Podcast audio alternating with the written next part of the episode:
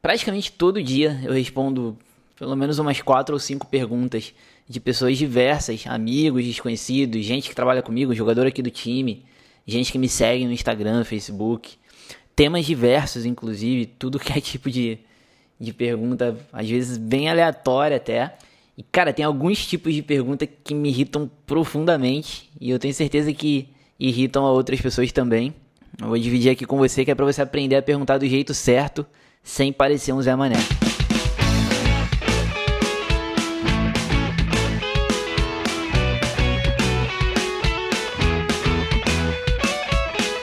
Caio Brit, meu sócio aqui no Forbet, fala que eu tenho cara de bonzinho e por isso as pessoas sempre vêm até mim quando elas precisam de alguma ajuda ou querem perguntar alguma coisa. É, ele fala que eu tenho cara de que sei tudo e cara de bonzinho também. Eu não acho que seja verdade que eu tenha cara de bonzinho. Pelo menos eu, eu não acho nem que eu seja tão bonzinho assim. Eu sei que tem gente que acha que eu sou, mas eu discordo. E eu, sendo eu, provavelmente estou mais certo em relação ao que eu sou do que o que você acha que eu sou. Mas acho que de alguma forma ele tem uma certa razão em relação a, a talvez a cara de que sabe a resposta e, e de que não vai dar uma patada, assim, enfim. As pessoas ficam um pouco mais à vontade para perguntar. Eu também é, eu acabo, de uma certa forma, permitindo isso também, né? Abrindo espaço. E eu me lembro de uma história até curiosa que o Caio, eu e o Caio sempre comentamos. Uma vez eu tava numa. Acho que eu tava fazendo uma cópia de algum documento, assim. Eu tava meio que em volta de um quiosque e tinha umas seis ou sete pessoas. E tem um cara do outro lado do quiosque. Imagina assim, um quiosque quadrado. Eu tô de um lado, o cara tá do outro, todo mundo esperando ser atendido. Aí eu vejo o cara mexendo assim no, num, num documento, dando uma volta no quiosque, vindo até mim para perguntar se uma tradução que ele tinha feito ali estava certo no inglês. E olha que nessa época eu nem usava óculos, assim, não era nem como se pudesse dizer que eu tinha cara de nerd. Eu sem óculos não tenho cara de nerd, tenho cara de pivete. E eu sempre comentava isso com o Caio, que eu acho que o Caio tinha razão baseado nesse exemplo. Tinham outras pessoas ali que o cara poderia ter feito essa pergunta, que tinham cara de que saberiam responder, né? Era uma coisa bem básica de inglês. Mas enfim, né? beleza, vamos lá, eu aceito a, a função, não ligo, sempre tento ajudar dentro do possível e dentro do que o meu tempo permite. Mas, cara, tem uns tipos de pergunta que são foda, viu? Eu vou citar três que são os que, os que mais me irritam, é, sendo o último deles o principal. Na verdade, todos os três estão meio ligados, assim, têm as mesmas origens.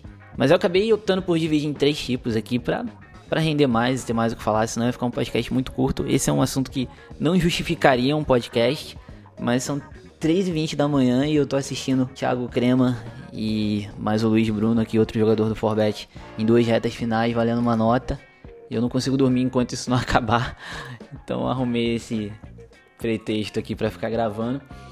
Primeiro tipo de pergunta que você não pode fazer de jeito nenhum dessa forma, senão você vai parecer um Zé Mané mongolão. É aquela pergunta cuja resposta você poderia encontrar no Google. Cara, parece óbvio, né? Mas é, é impressionante a quantidade de gente que me pergunta coisas que poderia ser achado no Google com o mesmo tempo que o cara levou para me perguntar, sabe? Não faça isso jamais. Não pergunta para ninguém algo que você tem, tem alguma chance de achar no Google. Pesquisa no Google primeiro. Até porque a pessoa para quem você está perguntando não tem a menor obrigação de te responder isso, de te ajudar. Então você tem que partir do princípio que a obrigação é sua, obviamente, e só perguntar quando realmente você não souber e não tiver conseguido achar a resposta. O sujeito vira para mim e pergunta ah, coisas do tipo: Você conhece algum aplicativo para fazer sei lá o que no iPhone? Você sabe algum site onde eu consiga contratar um freelancer? Cara, vamos lá. Ó. Essa pergunta já rolou. Essas duas, aliás. Como contratar um freelancer? Aliás, melhor, site para contratar um freelancer. São quatro palavras, ó, no Google. Aí tem 81 milhões de respostas.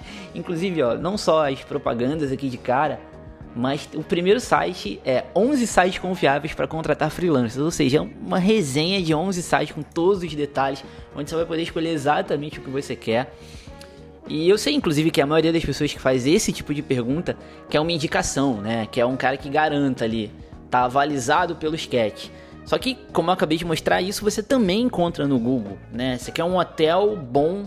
Você conhece algum hotel bom em, sei lá, Londres? Aí você vai lá no TripAdvisor, você tem um monte de re review com nota para cada tipo de coisa. Você, baseado no critério que você mais valorizar, vai ter esse tipo de, de avalista, sabe? E é totalmente diferente, assim, de quando você tem um amigo que manja pra caramba de restaurante, por exemplo, você sabe que ele tem o mesmo gosto que você, ou então ele sabe o gosto que você tem.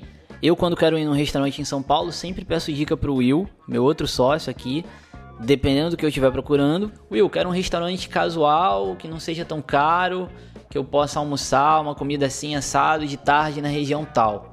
E aí sim é maravilhoso para pedir esse tipo de dica, porque eu teria uma enorme dificuldade de achar exatamente afinado assim, né, pro que eu tô procurando. Então, obviamente nesses casos vai ser muito melhor do que no Google, porque eu tenho essa pessoa na qual eu confio, que entende o que eu quero, que me conhece, com a qual eu tenho a liberdade, inclusive, né, para perguntar.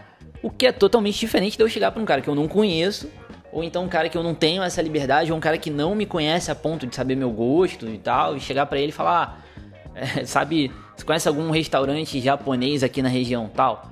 É quase como pedir um ponto de referência do endereço, sabe? Vai no Google Maps, pesquisa a porra do endereço e você não precisa perguntar absolutamente nada para ninguém sobre como chegar naquele endereço, por mais qualificado que seja esse sujeito para te responder isso. Mas acho que no fundo a razão das pessoas perguntarem assim é uma só, é preguiça mesmo. O cara tem preguiça de ir no Google. Ele tá no Instagram ali, ele tá no Twitter, ele tá no Facebook, no WhatsApp. Ele não quer sair, abrir o Google, né? Leva mais que um minuto, dá muito trabalho. Aí ele para ali, vê o primeiro que ele lembra. E aí, como eu falei, muitas vezes acaba sobrando para mim, né? Eu sou esse cara que o sujeito para pra pensar e, por alguma razão, acha que eu vou saber a resposta sempre e virei o Google. O segundo tipo de pergunta que você não deve fazer jamais é aquela pergunta onde você não especifica exatamente o que você quer. E aí eu, nem eu nem ninguém, tem como saber a resposta. E aí tem vários exemplos diferentes dessa, né? Tem aquelas tipo, indica aí algum, algum filme maneiro, tem alguma série maneira pra você indicar? É, indica uma banda maneira. Pô, eu peço indicação de banda pro Thiago Pedalino, pro Michael, pros caras de Forfã, os caras que sabem o que eu gosto e que ou que gostam das mesmas coisas que eu, então eu sei que uma indicação dele provavelmente eu vou gostar.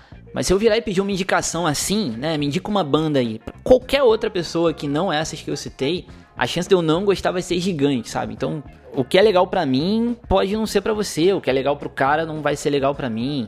E é mais ou menos o que eu falei ali no caso do Will, né, do restaurante. Existe uma razão pela qual eu pergunto para ele e não para um guru de restaurante que talvez até manje mais do que o Will sobre o assunto, mas que não me conhece, não sabe exatamente o que eu estou procurando.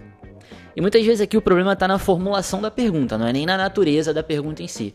Porque se o cara desse os detalhes, poderia até ficar viável responder. Ah, Sketch, me indica aí alguma banda de rock do tipo tal. É, eu gosto da banda tal e tal. Queria alguma banda nessa onda, assim. Um bom exemplo, né? Mesma coisa para livro, filme. O mais, o, na verdade, exemplos melhores ainda disso são aquelas perguntas relacionadas a problemas de computador, sabe? O cara. Primeiro que as pessoas acham também que eu entendo de computador também não é verdade. Eu consigo resolver muitos problemas de computador por pesquisar no Google. A grande maioria das vezes que eu dou uma resposta que me perguntam sobre algum problema de computador, pergunto qual erro tá aparecendo na tela, vou na porra do Google. Eu presumo que o cara não tem o Google, sabe? Aí eu falo, tá, vamos lá. É, jogadores do time, amigos meus e tal aqui ó, o erro deve ser isso aqui isso aqui. Se ele tivesse feito isso sozinho, teria achado. Mas aí o cara fala, ah, eu tô tentando abrir meu HM2 e não abre. Sabe o que pode ser? Porra, depende, né? Não abre por quê? Não aparece nada? Aparece login ou não aparece? Trava depois do login ou antes? Some a tela? Congela o computador todo? O cursor do mouse continua piscando? Ele chega a abrir a ampulheta como se fosse abrir ou nem aparece a tela? Que porra acontece, né? Porque é, eu tô tentando e não vai. Já tentei de tudo e não, não roda, né? Isso não é informação suficiente para diagnóstico. Mas é incrível a quantidade de gente que reporta. Sempre comentei isso aqui, cara. Eu, o Júlio, a gente sempre ri disso. Toda vez que alguém vem me perguntar e falar, ah, eu tô tentando e não vai. Já tentei várias vezes e, e não rola, né? Pô, não rola. Isso é. Chega no médico e experimenta falar para ele, doutor, eu tô com dor. Ele vai te perguntar onde é, que tipo de dor, desde quando, com qual frequência, com qual intensidade. Não é eu tô com dor, né? Senão eu queria te receitar Tilenol para todas as vezes que você falar que tá com dor. Enfim. Mas a pior mesmo, o terceiro tipo, e o tipo que me motivou a fazer, a gravar esse podcast, é quando a pessoa quer que você dê a ela uma informação de uma forma que fica claro que ela não quer exatamente que você ajude ela a achar a resposta. Ela quer copiar você. E aí me vem mil exemplos, cara, de vezes que isso rolou comigo. Puta que pariu, essa é a que mais me irrita sem dúvida nenhuma. Eu sempre, sempre tive um pouco essa noia, assim, né? Meus amigos falam que é paranoia. Eu, eu gosto de achar que eu sou uma pessoa extremamente criativa e as pessoas me copiam bastante. Mas tudo bem, vamos dar o benefício da dúvida, é, deixar de lado a arrogância e presumir que, que seja um exagero e os meus amigos estejam certos. Na verdade, é noia minha. E é, o, o que acontece é que as pessoas copiam a todo mundo o tempo todo, não só a mim. E muitas outras vezes é coincidência, enfim. Mas, cara, rola direto esse tipo de pergunta. O sujeito vê alguma coisa que eu fiz, e aí ele quer fazer algo similar, ou então ele gostou do que eu fiz, e aí ele chega e traz perguntas do tipo: Ah, eu tô afim de comprar um microfone novo, um microfone maneiro. Você pode me dizer qual você usa para gravar seu podcast? É, literalmente assim, né? O cara quer o microfone que eu uso para gravar o podcast, porque na verdade ele tá afim de um microfone maneiro. Ele não fala para quê, ele não quer, ele não fala se ele quer gravar um podcast, se ele quer cantar, se ele quer gravar, é, montar um estúdio ou dar aula no Skype, enfim. Jogar CS, são usos completamente diferentes para um microfone, né? Mas não, ele quer o que eu usei para gravar o meu podcast. Ou então, ah, me diz que câmera você tá usando para gravar seus vídeos? Pô, tô achando seus vídeos maneiros. Fala aí que eu vou comprar uma câmera igual a sua. Você pode me indicar em qual servidor você está hospedando o seu site? Ou, ou até, é, que é muito comum também, até não, essa com certeza não só para mim, mas me fala em qual hotel você ficou quando você foi jogar o PCA lá em Bahamas. E aí vem de novo o problema da formulação, né? Porque eu ajudaria com o maior prazer se o cara falasse assim: Sketch, eu tô querendo um microfone mais legal para dar aula aqui no Skype. Ou então, eu quero um microfone que tenha o som mais limpo possível e que eu possa carregar nas viagens. Ou então eu quero um microfone de lapela para gravar vídeo pro YouTube, meio sem compromisso, assim, que custa até 400 reais. Para cada um desses casos, eu vou indicar um microfone diferente. E se você. Microfone, aliás, como eu falei, é um negócio que tem milhares de tipos diferentes. Para milhares de usos diferentes. Tem microfone de 30 mil dólares para estúdio, você tem microfone para vocal masculino, vocal feminino, microfone com uma versatilidade maior. O cara que quer, ah, eu quero um microfone para gravar um podcast, mas para gravar um violão também, aí já vai ser um outro diferente, sabe?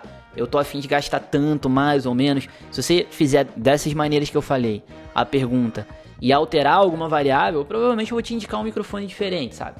Mas não, cara, o cara não quer nem saber. Ele quer o mesmo que o meu.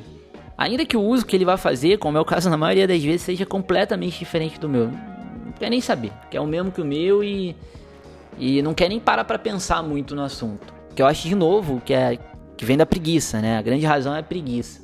E aí eu não vou nem entrar na questão do absurdo que é o cara querer copiar na cara dura, né? Porque primeiro que escolher um microfone como eu escolhi os meus, tem vários microfones para usos diferentes, é um processo que me toma algumas horas, né? Pesquisando no Google, tá lembrado do Google que eu falei um pouco antes?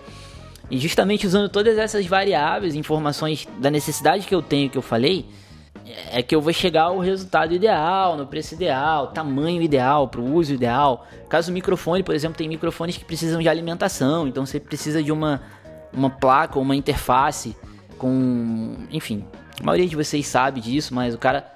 Se o cara não tiver afim de ter esse trabalho ou de gastar essa grana, ele vai precisar de um microfone USB ou um microfone mais simples, e as pessoas não, não dão esses detalhes, né? Mas enfim, o cara ignora que, que para eu ter essa informação eu tive algum trabalho. Aí me lembro de novo, um negócio que rolava muito na época de banda. O pessoal falava assim: ah, você pode me passar a sua lista de contatos? Porra, não posso, sabe? Eu, eu, eu, eu criei essa lista, eu, eu não ganhei essa lista, sabe? Eu não, e mesmo que eu tivesse ganho comprado, pô, o negócio é meu, pô. É um pouco delicado de pedir esse tipo de informação assim pra uma pessoa que não é seu melhor amigo, sabe? Né? E vem de novo aquele lance que eu falei já em outro episódio, das pessoas acharem que o outro deve algo a você. Mas essa dos contatos também, nossa, a quantidade de vezes que já me pediram isso. O que, que eram meus contatos? Era uma lista de e-mails e nomes ou telefones e respectivas funções em gravadora, em escritórios. Cara, eu pegava tudo no Google, tudo na internet. Eu não, não, nasci conhecendo ninguém de gravadora, nem estudei com ninguém de gravadora. Morava no subúrbio, o pessoal era todo da Zona Sul, na, naquela geração pelo menos. E. Então eu ficava indignado quando eu me pedir isso dessa forma, porque achava um absurdo, né? Cara de pau do sujeito ignorar que aquilo teve um trabalho para ser construído, trabalho esse que ele poderia ter também. Justamente se quisesse ajuda, que pedisse que a pergunta fosse você pode me dizer como eu posso conseguir isso, né? Que tipo de trabalho eu posso fazer para conseguir montar uma lista dessas? Ajudaria de boa se ele me desse as informações. Não tem problema de dividir conhecimento dessa forma. Mas não, cara, o cara quer saber qual a configuração do meu PC, qual hotel eu fiquei, qual banco dos Estados Unidos eu abri conta. Enfim, você que tá ouvindo isso, não seja você um Zé Mané, mongolão. Quando você for perguntar alguma coisa para alguém, por mais que você queira gastar o mínimo de tempo possível e queira a resposta mais mastigada do mundo, que afinal eu sei que você tem preguiça e não, não quer nem pensar muito. Você quer ficar sentado e que tudo venha até você. Mas cara, se lembra que a pessoa para quem você tá perguntando não tem nenhuma obrigação de trabalhar para você. Então se aquilo vai dar algum trabalho para ela, que seja o trabalho de pensar um pouquinho sobre, o mínimo que você tem que fazer é facilitar o trabalho dela, sendo mais específico, dando o máximo de informação que puder, pedindo ajuda de uma forma que não soe simplesmente como alguém que quer sugar a informação dela, né? Mas, mas sim que quer a colaboração dela para que talvez você sozinho possa chegar à informação, a resposta ideal. E o melhor de tudo é que é justamente que quando você fizer isso, a pessoa ainda vai poder te dar uma resposta bem mais adequada para sua pergunta. Olha que maravilha. Bem melhor do que ser um Zé Mané mongolão, né? Enfim, esse foi um episódio curtinho, como muitos outros que eu vou fazer aqui no fim do ano, com esse tipo de bobagem. Isso que a gente está ouvindo ao fundo é uma canção chamada Soft Hustle, de 1975, do grupo The Hustlers, que na verdade é um, acredito que um codinome do James Brown e da turma dele, espécie de banda ali dele. E essa canção também é uma versão instrumental de uma canção que James Brown já havia gravado que chama Don't Fence Me In. Essa, por sua vez, é um clássico americano, mas que na versão do James Brown tem exatamente essa base instrumental. Vamos ouvir mais alto? The Hustlers, Soft Hustle.